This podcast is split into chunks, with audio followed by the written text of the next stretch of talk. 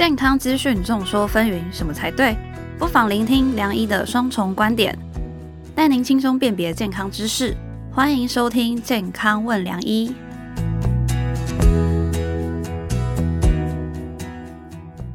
欢迎收听《健康问梁医》，我是主持人梁医健康网的编辑陈婉欣，在我身旁是客座主持人、医学权威的陈宝仁医师。是，大家好。嗯，宝仁哥，我首先也是要问你啊，就是你在压力大的时候啊，你会做什么来舒压？会不会是吃甜食？基本上呢，是身为一个体型稍微在转变中的中年男人呢，是当然要吃一点东西，这是我最省事的一个安慰方法。但是喜不喜欢吃甜食呢？我跟一些年轻小孩或女生不太一样，嗯，我没有那么爱吃甜食，但是呢，非常清楚那个会有一些我们叫 sugar high。对，当你心情低落的时候，其实补充一点甜食是好事。那尤其我们员工啊，嗯，你知道现在呃交完班以后的第一件事情就是要订饮料。订饮料他们订饮料是他们例行性的。那其实我跟呃护理人员聊过啊，其实我后来觉得他们很辛苦，因为他们为什么喜欢订呃甜饮，甚至一定要珍珠奶茶？因为当他忙的时候，其实几颗珍珠在那边咀嚼的时候，其实有口感，感觉上来不及吃，起码会补偿一下。哦，不过的确，甜食是一个让人欣慰的好东西啊。嗯，对，刚刚就是宝仁哥讲到说，你不是那些年轻女生嘛？因为其实像我自己，可能就算是年轻女生，我很喜欢靠吃甜食来抚慰 我自己是真的是年身心。轻女生，不用客气。对，因为我最近也很喜欢吃司康啊、蛋小蛋糕那种东西。哦，真的，下次来做个思康专辑。可以思康不好做，要好吃的不容易。对，可以，嗯下次我们可以来做这个专题。哎，我就是平常会喜欢吃甜点来抚慰自己的身心嘛，但其实很多长辈都会说甜食吃多了可能会蛀牙哦，这到底是不是真的？然后之前其实也有媒体报道说，台湾人的蛀牙率可能近九成，而且学童的蛀牙率更是全球之冠，这真的有这么严重吗？今天我们就请专家来聊一聊，让我们欢迎三军总医院牙科部牙周病科科主任黄仁勇主治医师，黄主任你好。晚上好，宝文哥好，好哎，各位健康问良医的观众朋友，大家好。是的，欢迎黄主任。黄主任名字很好哎，黄仁有狼够用哈。对不对我们刚才开玩笑讲的，我这身材很适合，实在是如果是他走医学系这边的话，一定是骨科的这种大将。不过今天非常欢迎黄主任，在节目开始之前呢，例行性还是请大家下载这一集的健康问良医，并且留下你的宝贵评论来支持我们继续做这些好节目哦。记得今天听完这一集呢，你的牙齿就健康又美丽。哎，是，其实刚刚我们前面有讲到说，很多长辈都会说，哎、吃甜食可能会造成蛀牙。那我就想问问看，黄主任是不是真的会造成蛀牙？哎、其实哈，我觉得这是一个算是好，但是又不不能不能说不好的事情哦，因为吃甜食的确是会增加蛀牙的几率哈，但是你们牙齿应该很爱吧？但是蛀牙不见得必然跟甜食有相关。我们我们要产生蛀牙哈，大概有四个四个元素。哦，那这四个元素哦，包括了你要有细菌，对。好，然后你要有宿主，宿主就是你的牙齿，对。好，有细菌要在牙齿上面。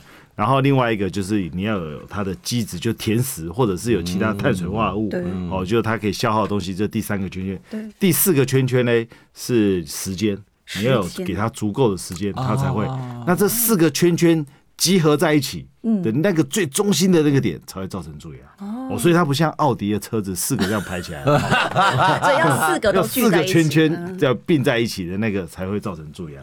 哦，所以那我们现在回头来看哈，你你吃甜食的，你本来就有蛀，你本来就有嘴巴里面我们都有细菌，那你又有这个牙齿当做它的，那你甜食只是它一个基质，是。包括碳水化合物这些的，那接下来就是时间。所以我在想说，喜欢吃甜食的人，他可能就是因为甜食带给他很多安慰感或满足感，他可能慢慢吃、慢慢品尝、慢慢享受那个感觉。对但你时间一久哈，他就往下掉下来，那个嘴巴里面的口水的酸碱值马上就掉下来。哦所以你没有看过一个口香糖的广告，就是说你吃完东西之后，你的口腔的酸碱值会一下掉下来。那你这酸碱值掉下来的时候呢，就是你容易产酸的，就会产生酸的。好，所以你如果吃甜食吃的久，就会这样哈。所以这个吃甜食会不会造成蛀牙是不必然的哈，因为如果说你吃完甜食马上刷牙，哎，那可能就也可以啊对。但你如果吃了之后没有马上刷，然后你让它有足够的时间，那你蛀牙几率就大增了。那我用一个白话文的方法讲，假设你有十颗糖果，你一口气全部吃光，你不太蛀。但你这十颗呢，你就现在吃一个啊，下个小时再吃一颗，再下个小时吃一颗，嗯你很容易蛀，因为你的嘴巴里面的酸碱值一直在很低的情况下，那就容易住了。哦，就突然想到“滴水穿石”这个这个成语哈，哎，真的我，这样偷偷就问了一下下哈，我们把一些解压迷思来跟大家问问。第一个问题我先问，因为最近这五年哈。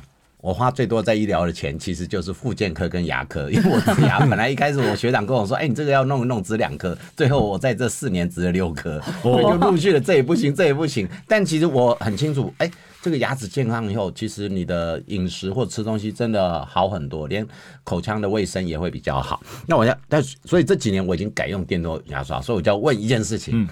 一般牙刷好还是电动牙刷好？我其实没有自入哦，我们这一集没有自入，但是就一般牙刷跟电动牙刷，这个问专家的意见，哪一种比较好？好，如果说是这样来讲哈，就是电动牙刷，它的英文叫做 power assisted，就是有动力在协助的。嗯，哦，所以我常跟我有些病人，我觉得我很多病人他们是女性，他们都会问我这个问题哈，就是说电动牙刷好还是自然，就是这样。嗯，但我都觉得说两个都很好。嗯，但是重点就是说，你如果要比较它干不干净的话，你就把它当做对哦。对，你要刷对地点，就跟你家扫地机器人，那个扫地机器人进不了那个房间，嗯，那你那个房间永远都是死角。嗯，然后，那你你扫地的话，你那些死角，你有机会可以用手刷，就是用去扫到的话，对。那你机器人到不了的地方还是就是这样，所以差别就在那些该刷的死角你有没有刷有没有刷到？对，动力倒还好，但有没有 Power Assist 这个电动牙刷对四种人可能会比较有差别。哦，真的？哦、第一种是卧床的，哦。他没办法自我清洁的，那你可能就要帮他有这样哈。第二个就是说。就是行动不方便的老人，哦，比如说他的手无力啊或什么的，好，这种就可能要。啊，第三种就是有些特别的小孩，有些特别的小孩，他可能就是他有些死角，他就是他就刷不到。哦，或怎样，他就是觉得哦，那这样弄下去，他这样刷不到，所以有些小孩子他刷牙三十秒，他可以就刷完了，就刷完了。那你就他那就感测机器，你可以是现在电动牙刷做的很好，我都会算时间，都会帮你算时间哦。啊，所以你都可以记录出来，甚至家长或者说有 A P P 都会看到。对，那第四种的话，通常都是呃，就是有带嘴巴里面一些特别装置，譬如说矫正器，你没办法拿下来那种矫正器，你可能就会要用那些东西来帮助你有动力驱使的情况底下，你到那死角，因为你那个地方用手可能就不方便。不好刷呀。对对对，所以电动牙刷其实以一般人来讲，可能没什么太大差。嗯，哎，但你可以用，不不是说它比手动差，或者它一定比手动好，你可以用，它是一种选择哈。但是你你也可以想说，在某些情况底下，它要能够增加你多少的效益，清洁效益，那就很有限。嗯，有点像家里的扫地机器人。对对对对对对。不过还是要扫对才对了哈。对啦其实要对对对省一点力刷对还有因为它有点强制，因为哈以前自己刷，不不就刷完了。现在因为它要两分钟才才会结束，才会三十秒掉一下，三十秒掉一下，你四个方向就是要两分钟。其实这个是一个好玩的地方。对嗯，对对对，那接下来刚刚宝仁哥就问到电动牙刷还是一般牙刷嘛？接下来我就想问说，那牙刷不管是电动还是一般的，那刷毛到底要软还是硬好？好，工欲善其事，必先利其器。很多病人都坐在我们诊间都会问说，我应该选什么牌子的牙刷？嗯其实没有一种牌子的牙刷适用每个人，因为每个人的嘴巴大小不一样对。好，每个人你嘴巴有些牙齿排列的关系可能不一样。对好，所以你不没有一个白牙刷可以配合到每个人。嗯但是一般来讲，我们以刷毛的软跟硬来讲，我们希望是软毛的。软毛，所以我觉得家里面的牙刷哈，千万不要给妈妈去买，妈妈就会省钱，买大支的，然后又又容易硬的。我从小到大牙刷都是这一种，你知道吗？是结婚慢慢的才慢慢买比较软的。对对对，所以你你如果是妈妈去买的，都 都会买超大的，那就买大才划得来。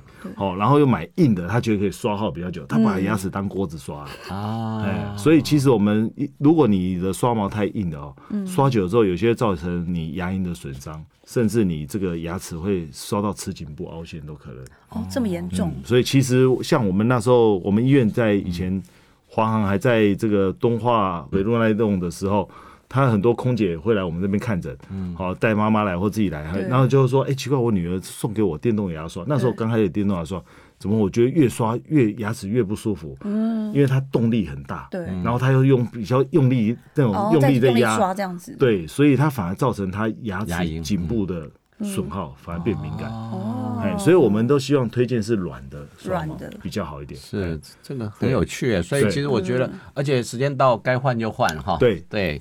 那我第三个再问一下，因为我这个我们是妇产科嘛，总是有一些孕妇会有这个需求。那孕妇因为荷尔蒙的影响，其实我们很清楚，她齿龈比较容易流血，维他命 C 也比较不足，就会这样。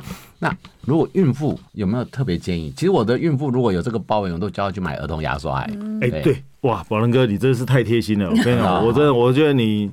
你上下都照顾了，这个仁勇兄啊！你上下都照顾了，真的。我名字叫保人，你是上下两个人都保啊！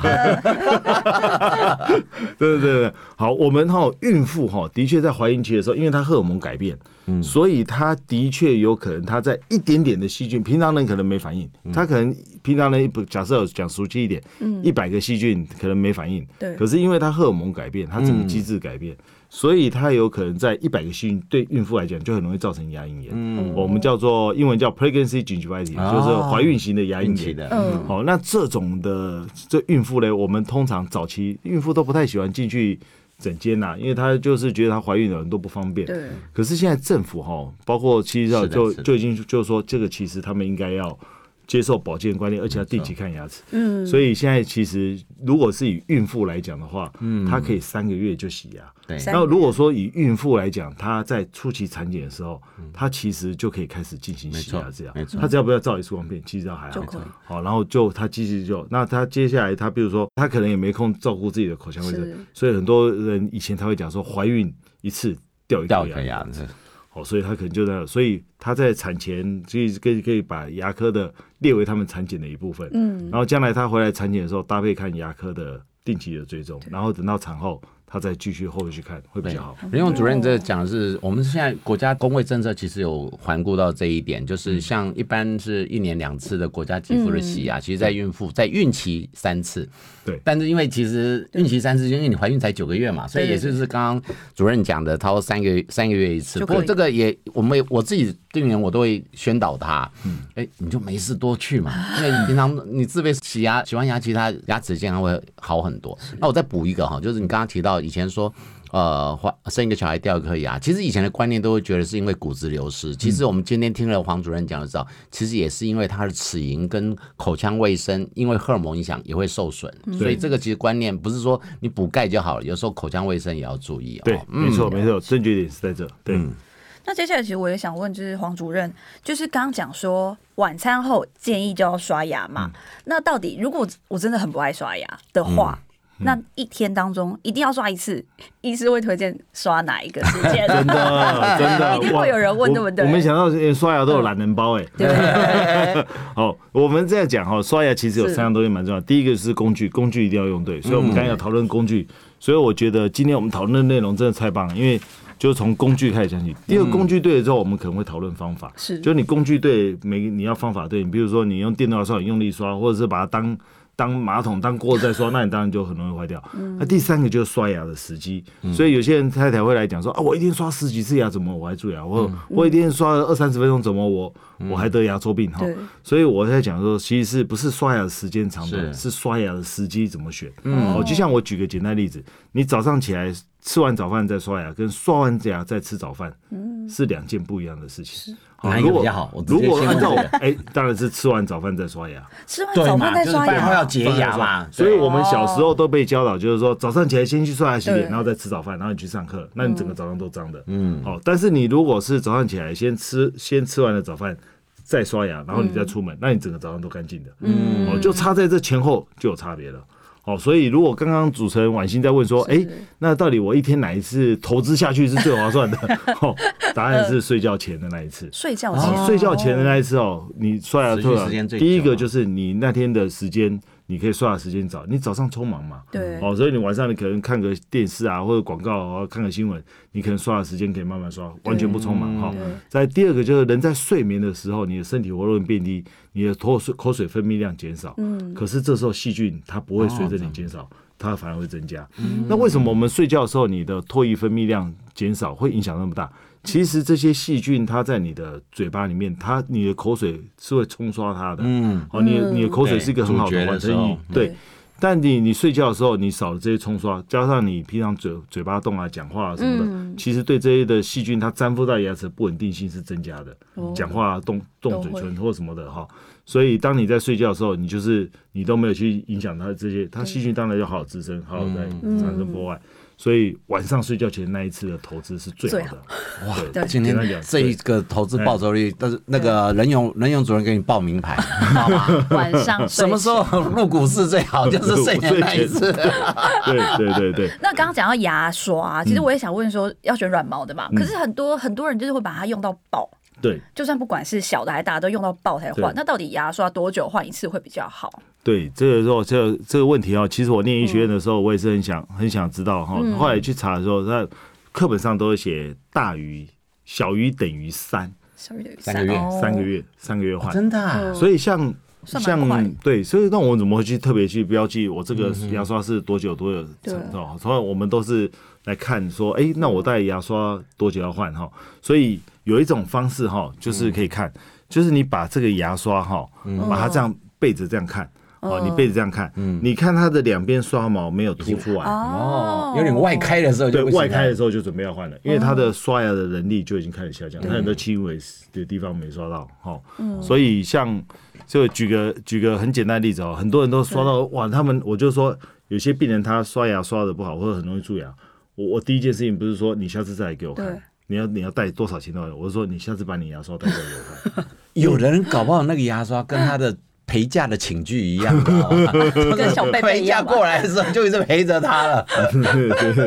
我以前真的，我小时候哎，真的牙刷可能一两年才会这么久？哦小时候是这样子啊，因为那时候我们不负责买牙刷嘛，你总觉得哎、也没有那时候没有观念是牙刷要要丢的、啊。长大以后，其实像我自己也差不多四个月六个月，就换你才会有点脏脏的翻翻的，你你才会丢掉、哎对，这个牙刷这个东西是最简单、最便宜的投资。嗯，因为你如果省这个五十块、七十块、八十块，你将来付出的代价是好几万都可能更。高啊。哎不不过我是觉得可能很多人是不是省这个钱，是不知道或没注意到要更对换，所以今天是一个很好的概念啊。是哈对对对，洁牙工具很多啦，牙刷当然是很好，但是其实有时候外出哈，你去看我们现在说高档或者昂贵一点的用餐的场所，你看他在厕所都会有漱口水。那漱口水，你们牙科认为的角色是怎么样呢？好，这个漱口水哈，它等于是一种化学性制剂，所以以前的人哈，他都认为就是说漱口水很有大帮助，的确是它有很大帮助。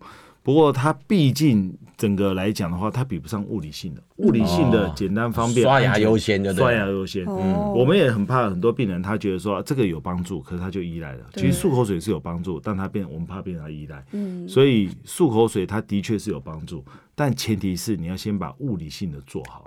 我、现在在漱口水哦，简单讲，我用很很白痴的二分法来看哈，是一种是有含氟的，一种是没含氟的。嗯含氟的状况就是现在小孩子在学校嗯都有那个含氟漱口水，他们在学校都要漱刷完牙漱口的哈。就希望能够他们能够增加他们牙齿的含氟量，然后让他这个呃蛀牙几率降。那另外一种没有含氟的哈，就是包括有些牙周病的，它有些减少嘴巴里面口腔细菌的。嗯但是这个是这样，我们的细菌其实是在一个平衡状态。对，你用物理性的减少它是最好的，但是你用化学性的，它就通杀。嗯有些时候你会造成反正菌相不平衡，嗯所以漱口水用久了也不见得完全都是好。所以是一个辅助性。那我再加问一题，就是那个牙线或牙尖刷嘞，这两个的角色呢？哦，所以所以我现在再讲一下，就是说这两个角色也是蛮重要的，它等于是必要型的加分题。必要哦，就是必要型的，就是说我们在刷完牙之后，像这一般的牙刷，它可能在牙齿跟牙龈交界面那边可以刷到，嗯，可是，在两个牙缝中间的时候，嗯。常常会刷不好。所以年纪越大的人，他可能牙缝越大，对，他就很是堆塞食物。嗯。那有年纪大的人，他都喜欢用牙签，可是到最后还是蛀，因为他用牙签只是把食物的残渣去除掉，嗯。可是那些牙菌斑或细菌还是在那边。哦。这个时候你还是要用牙线，嗯。或者是用牙尖刷，才会真的刷的干净。哦，所以所以他们常在比说，哎，那这个到底手刷的能力跟电动牙刷哪个好？电动牙刷就没有设计牙尖刷，嗯电动牙刷就没办法取代牙线。所以当你在比一般的刷的好不好的话，对，那可能电动牙刷跟这个一般牙刷不分轩轾，嗯或甚至电动牙刷稍微领先一点。可是你如果讲到一些临界面，两个牙齿交界面那个地方，那可能就是牙刷会比一般的电动牙刷来的更好。嗯嗯，因为你还有一些牙线什么会增加它的清洁对。理对解理对对解。对，所以其实这个我们口腔，所以没有哪一种牙刷或没有哪一种口腔用品是适合每个人的。嗯，所以我都跟我的病人讲哈，或者说我去外面演讲，我都跟病人讲，你去牙医诊所看诊的时候，你不要只带钱跟健保卡。哎，但你信用卡要带也是 OK 的，但是你最好带你在家里面的牙刷。带了那你如果带着去的时候，你可以医生看看你用牙刷用的情况怎样，是不是该换了或怎样哈，给你一些建议。那如果说哎，你发现你哪里刷不好，他当场用你的牙刷刷给你看。就是刚刚黄主任有提到说，我们都在讲刷牙的工具跟习惯嘛，就譬如说要选软毛的，然后可能就是吃完饭就要刷牙。嗯那其实是不是刷牙的动作也是一个很重要的关键嘛？哦，对，这刷牙的动作蛮重要的。对，因为我看今天黄主任有带一些就是道具，那是不是可以请黄主任帮我们示范一下？好，但如果真的是在听 podcast 的听众朋友，可能没有看到画面的话，可能也可以上我们的良医健康网 YouTube 来观看这个影片。好，那我们刷牙的话哈，我们刚才有讲哈，脏东西最容易堆积在哪里？我用这个上颚再看，其实我们脏东西哦很少堆积在牙齿的这个面上面，嗯因为你的嘴唇、你的舌头在动的时候，就会把这边的细菌把它弄掉。真正细菌会堆积是在牙齿跟牙龈交界面，也就是我现在给大家看。白色跟粉红色交界，还有另外一个两个缝中间，所以你刷牙的时候，你的牙刷，你就是把它四十五度角贴着牙齿跟牙龈的交界面。好，你如果把牙齿分三等份，就是靠近牙冠这里，对，中间肚子这里，还有靠近牙龈这边，真正容易藏污纳垢是在牙齿跟牙龈交界面，所以你的牙刷要刷在牙齿跟牙龈交界面这边，嗯，好，然后再轻轻的震动去刷，好，这是一般政府推广的背式刷牙法，好，但是有些人好，所以他刷的太大力或刷的太快的，反而这样子去轻轻的震动刷，它会变成这样子在滑动。对。那如果这滑动的话，常常就会造成齿是形部音流血，或者是这个牙龈萎缩。对，哦，所以要轻轻的用软毛的，轻轻的去震动。那你如果是会怕自己刷太快，有一种叫做就是在旋转加一个旋转动作，好、就是你这样轻轻的震动，再把它转下来。嗯，哦，那我们刷牙的话，你要有顺序的把它刷完。嗯好、每个牙齿都要刷到，照一个顺序来刷。好、虽然课本有讲一定的顺序，但是你照顺序来做就可以。再第二个，就每颗牙齿最好要能够重复。譬如我举例子哈，我现在刷这两颗，嗯，这两颗刷完之后，我再刷这两颗，嗯，哦，能够慢慢这样重复过去。不过我很好奇耶，嘿，是因为哈，其实我后来都用比较差不多一半左右，没有到儿童牙科，因为我刷最后面的时候很容易 gag reflex，就对对对。那恶心会会那个，还有最你太长哈，其实你要刷到很后面很难。很难。我一直在想一件事，为什么就不要卖这么长的？哎，直接每一个标准化都是差不多三分之二才是对的，然后另外一种儿童牙刷更更短一点。我不知道你们牙科的建议，就是这个长的有它的存在价值吗？为什么要这么长？这个是因为我们给时间吗给病人看是不是做示范的，才会那么大哦。可是，一般外面也会卖到这么大，很多外面的妈妈，像我小时候，我妈妈就买这么大。外国人的嘴巴可能会设计这样这样的，哦，它很大。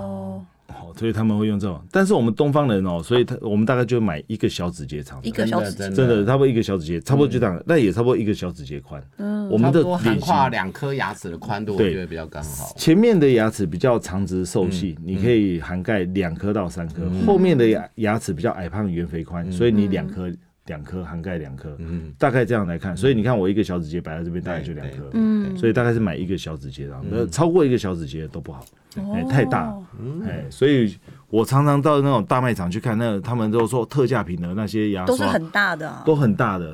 不过我到，呃，当然没有什么广告了，然后就是说我倒觉得日本人他们设计的牙刷相对是比较软毛，对对，而且它的头是比较小。对，哎，的确是这样。哎，我那时候出国去看的时候，日本还有分，还有真的出孕妇用的的牙刷，对，真的对蛮好的。对对对，不过这个前面是健康议题啦，其实健康一定会就会带来美丽，可是这年头的美丽哈，大家要求越来越严格。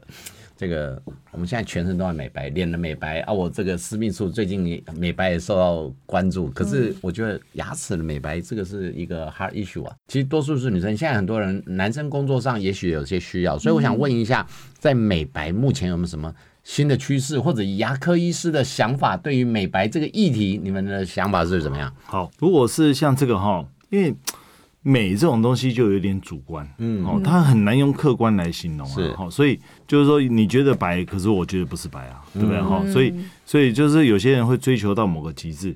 那现在通常哈，我们如果是以美白的方式来讲，要一种是分有侵袭性，嗯，一种是没侵袭性的，嗯，那有侵袭性的就是现在他们讲的贴片，嗯，那你就要磨小，它会把你的珐子磨掉一部分，它会零点二个 millimeter，有些磨掉一些要磨掉一些，然后再贴片把它粘上去，嗯，那它就永久损害，因为你牙齿磨掉就没有磨掉了，好，所以很多的演艺人员，嗯，好，或者是有些人他觉得他是很黄很黄，他们讲说黄板牙，他会去做这些事情，我那个价钱还不便宜哦。那如果另外一种是非侵袭性的，它可能就是用药剂，它不会把你的牙齿做做什么磨损的物理性的损耗，可是它就是这个药剂，这个药剂通常是过氧化物，嗯，过氧化物，它就有点像是双氧水类的，所以还要照光，对不对？对，对，要照光，因为它有一个光起始因子，它用特别的光去，所以不管你是在外面看什么镭射美白、什么冷光美白，这些能量的来源都是把它这药剂里面的起始因子启动，让它可以产生过氧化物。哦，就是开始做这个它的这个反应，嗯，但这个反应是也是个化学反应，嗯，对，它对你的牙齿还是会有某个程度伤害，嗯，好，然后另外一个这个它不是 permanent 的，哦，就不是永久的，嗯，所以最常见他们这种美白哈，它是买美白那个牙齿的珐琅质，但是可是很多人，譬如说他是呃喝茶啦，或可乐、中药、咖喱这些。造成的牙齿外源性的染色，咖喱也会啊，有些会，真的啊，真的。因为我想茶或者什么的比较常态性的，咖喱只有吃完，如果咖喱吃了吃完饭就刷掉可以吗？还是它染上去就会染的？染染上去还好，但是有些人他常吃的也是常吃的中药，很多都中药也会，中药也会，中药喝的那种中药，像我科学中药当然不会，但喝的会。哦，那它可能也会造成一些染色，那种外源性的染色。你就用一般的喷砂就可以了，喷砂就用外源性的，它一个垢在牙齿上面，就把它喷砂喷掉就好了。好，或者一些喷砂是有点像洗洁洗牙的时候那种概念，把它对对对对对，有点像喷砂。那有有点像说你没有去看到那种汽车美容，他们有一种东西在那边打磨的。哦，那我知道有一种他们那种是他是把那个细细的砂用打磨的在弄。哦但如果他是用喷出来的，就叫喷砂了。哦，就是类似一样的，他就把这个污垢把它去除掉。那这种方式只适合外源性的染色。我刚才讲那种贴片啊，或者是侵袭性的过氧化物的，这个都是就是要把这个牙齿本身要变白，是好才会做这个。啊，否则一般来讲，你把用外源性的喷砂就已经很好了。我刚刚这样一讲，突然觉得想到车子还 那可以包膜，或者随便讲一讲。那另外一个比较可能。刚刚讲那比较呃积极性的美白，可能多数人少少数会去用了，多数人他反而会参考，比如说那个牙膏。你知道我一直以前一直有个疑问，全世界到底牙膏的市场有多大？嗯，为什么那么多牙膏的广告在？你知道牙膏它的八 G 的跟可口可乐其实那个下的非常的大，嗯嗯，所以我一直觉得那个那牙牙膏的美白。它的效果好吗？或者现当然因为牙周病的牙膏，就是牙膏就一个载具嘛，它很多的功能。对这个部分，那个主任的立想法是怎样？其实它的牙膏里面的成分哦，它就是有一些这个起泡剂啊，或者是清洁剂的成分。当然，它有些他说它标榜说它有美白的成分，它就是里面加了小维粒啊。哦，就维粒刷，对对对，就是另外一种像打那个打蜡打出对对对对对对。但是其实它的效果没有很好。嗯，但我也怕说。很多人他标榜美白的牙膏，就让病人很用力去刷，就牙齿刷刷坏。嗯哦，所以其实我个人觉得那些美白牙膏，它是宣称有这样的帮助，但并不是病人都可以看到同样的效果，因为病人他可能他的黄的程度很大，他希望看到很大的改变。是。哎，所以我觉得他那个真的很很有。其实美白还是一个行销语言，我觉得啦它比较像是一个强力清洁啦哈。对，等于是有点表面粗粗粝一点，把它刷掉。对对对对对。那其实最后问黄主任啊，就是因为其实我们刚刚前面提到关于刷牙的味教嘛，就不管是刷毛要怎么选，然后怎么使用牙刷这样子。那其实我觉得大家比较在意的是，每次去牙医啊，都会听到那个那个砖头那个叽这个声音，就很害怕。那医师有没有譬如说什么建议给这些很害怕看牙医的人，他们可以就是让他们安下心，可以去看牙医这样？对，其实我在想到就是说，哇，我以前小时候从我念牙医系才第一次看牙医，哦，你生你牙齿那么好？对啊，我念牙医系才第一次看牙医。哇，对，那后来我也觉得，哎。也很讨厌那种声音。第一次看的时候，哦我也比别人都紧张，我还到现在都记得。好，所以我觉得这声音好像是没有办法避免。但我在我行医的过程中，有些病人他们就会现在有很多耳机，他就听耳哦，机。戴着耳机啊，减少这样好聪明哦，对，他就听耳机这个方式哈，嗯所以这是一种。那因为这种声音哈，有些时候真的是很刺耳，不太舒服哦。啊，有些病人他的耳朵，像我有飞行员的病人，他就觉得那个在洗牙机高频的声音会让他觉得耳膜会受不了。嗯哦，所以我觉得这个可能无可避免。嗯，对对，无可避免啊！我觉得哈，就是最好的策略就是你是去检查，嗯，然后定期的保养，而不是被治疗，你那个耐受性会比较好。对没错。哦，所以像我我的病人大概就三个月会来给我看一次的。嗯。好，那他们来大概就刷的平常都已经被教育很干净。对。那我可能看十几分钟，他大概就会就走，OK，他就没什么特别需要治疗。对。嗯那这样这种的情况底下，他的状况可以维持很好，那他也不用接受到很复杂的治疗，通常会比较好一点点。真的就跟家里一样，常打扫哈，对对用对对年终大扫除啊。对对对对对，真的。但其实我们要聊到最后嘛，其实嗯以前有一句俗话说，就是牙痛不是病，但真的是痛起来真的要人命啦。嗯但其实随着医疗的进步啊，我们牙痛也可能是身体发出某些地方发出的警讯，真的是不能够轻忽啦。所以之后如果我们还有更多牙科议题，请大家密切锁定。希望今天的内容对大家有帮助。节目最后，谢谢黄仁勇主任来到我们节目现场。好，哎，谢谢婉欣，谢谢宝仁医师，对还有也谢谢健康问良医的朋友们。喜欢我们的节目内容，请下载本集健康问良医，并订阅良医健康网的 YouTube。没错，好的节目需要大家的鼓励支持，记得留下你宝贵的评论意见来支持我们哦。健康问良医每周都会准时播出，别错过跟你我有关的健康新知。记得听了这一集，你就会得到跟牙齿保健的最佳投报率。我们下周见，拜拜。拜拜。拜。不想错过健康问良医吗？欢迎订阅良医健康网的 YouTube 和 Pocket 商周吧，期待你我在空中相会哦，拜拜。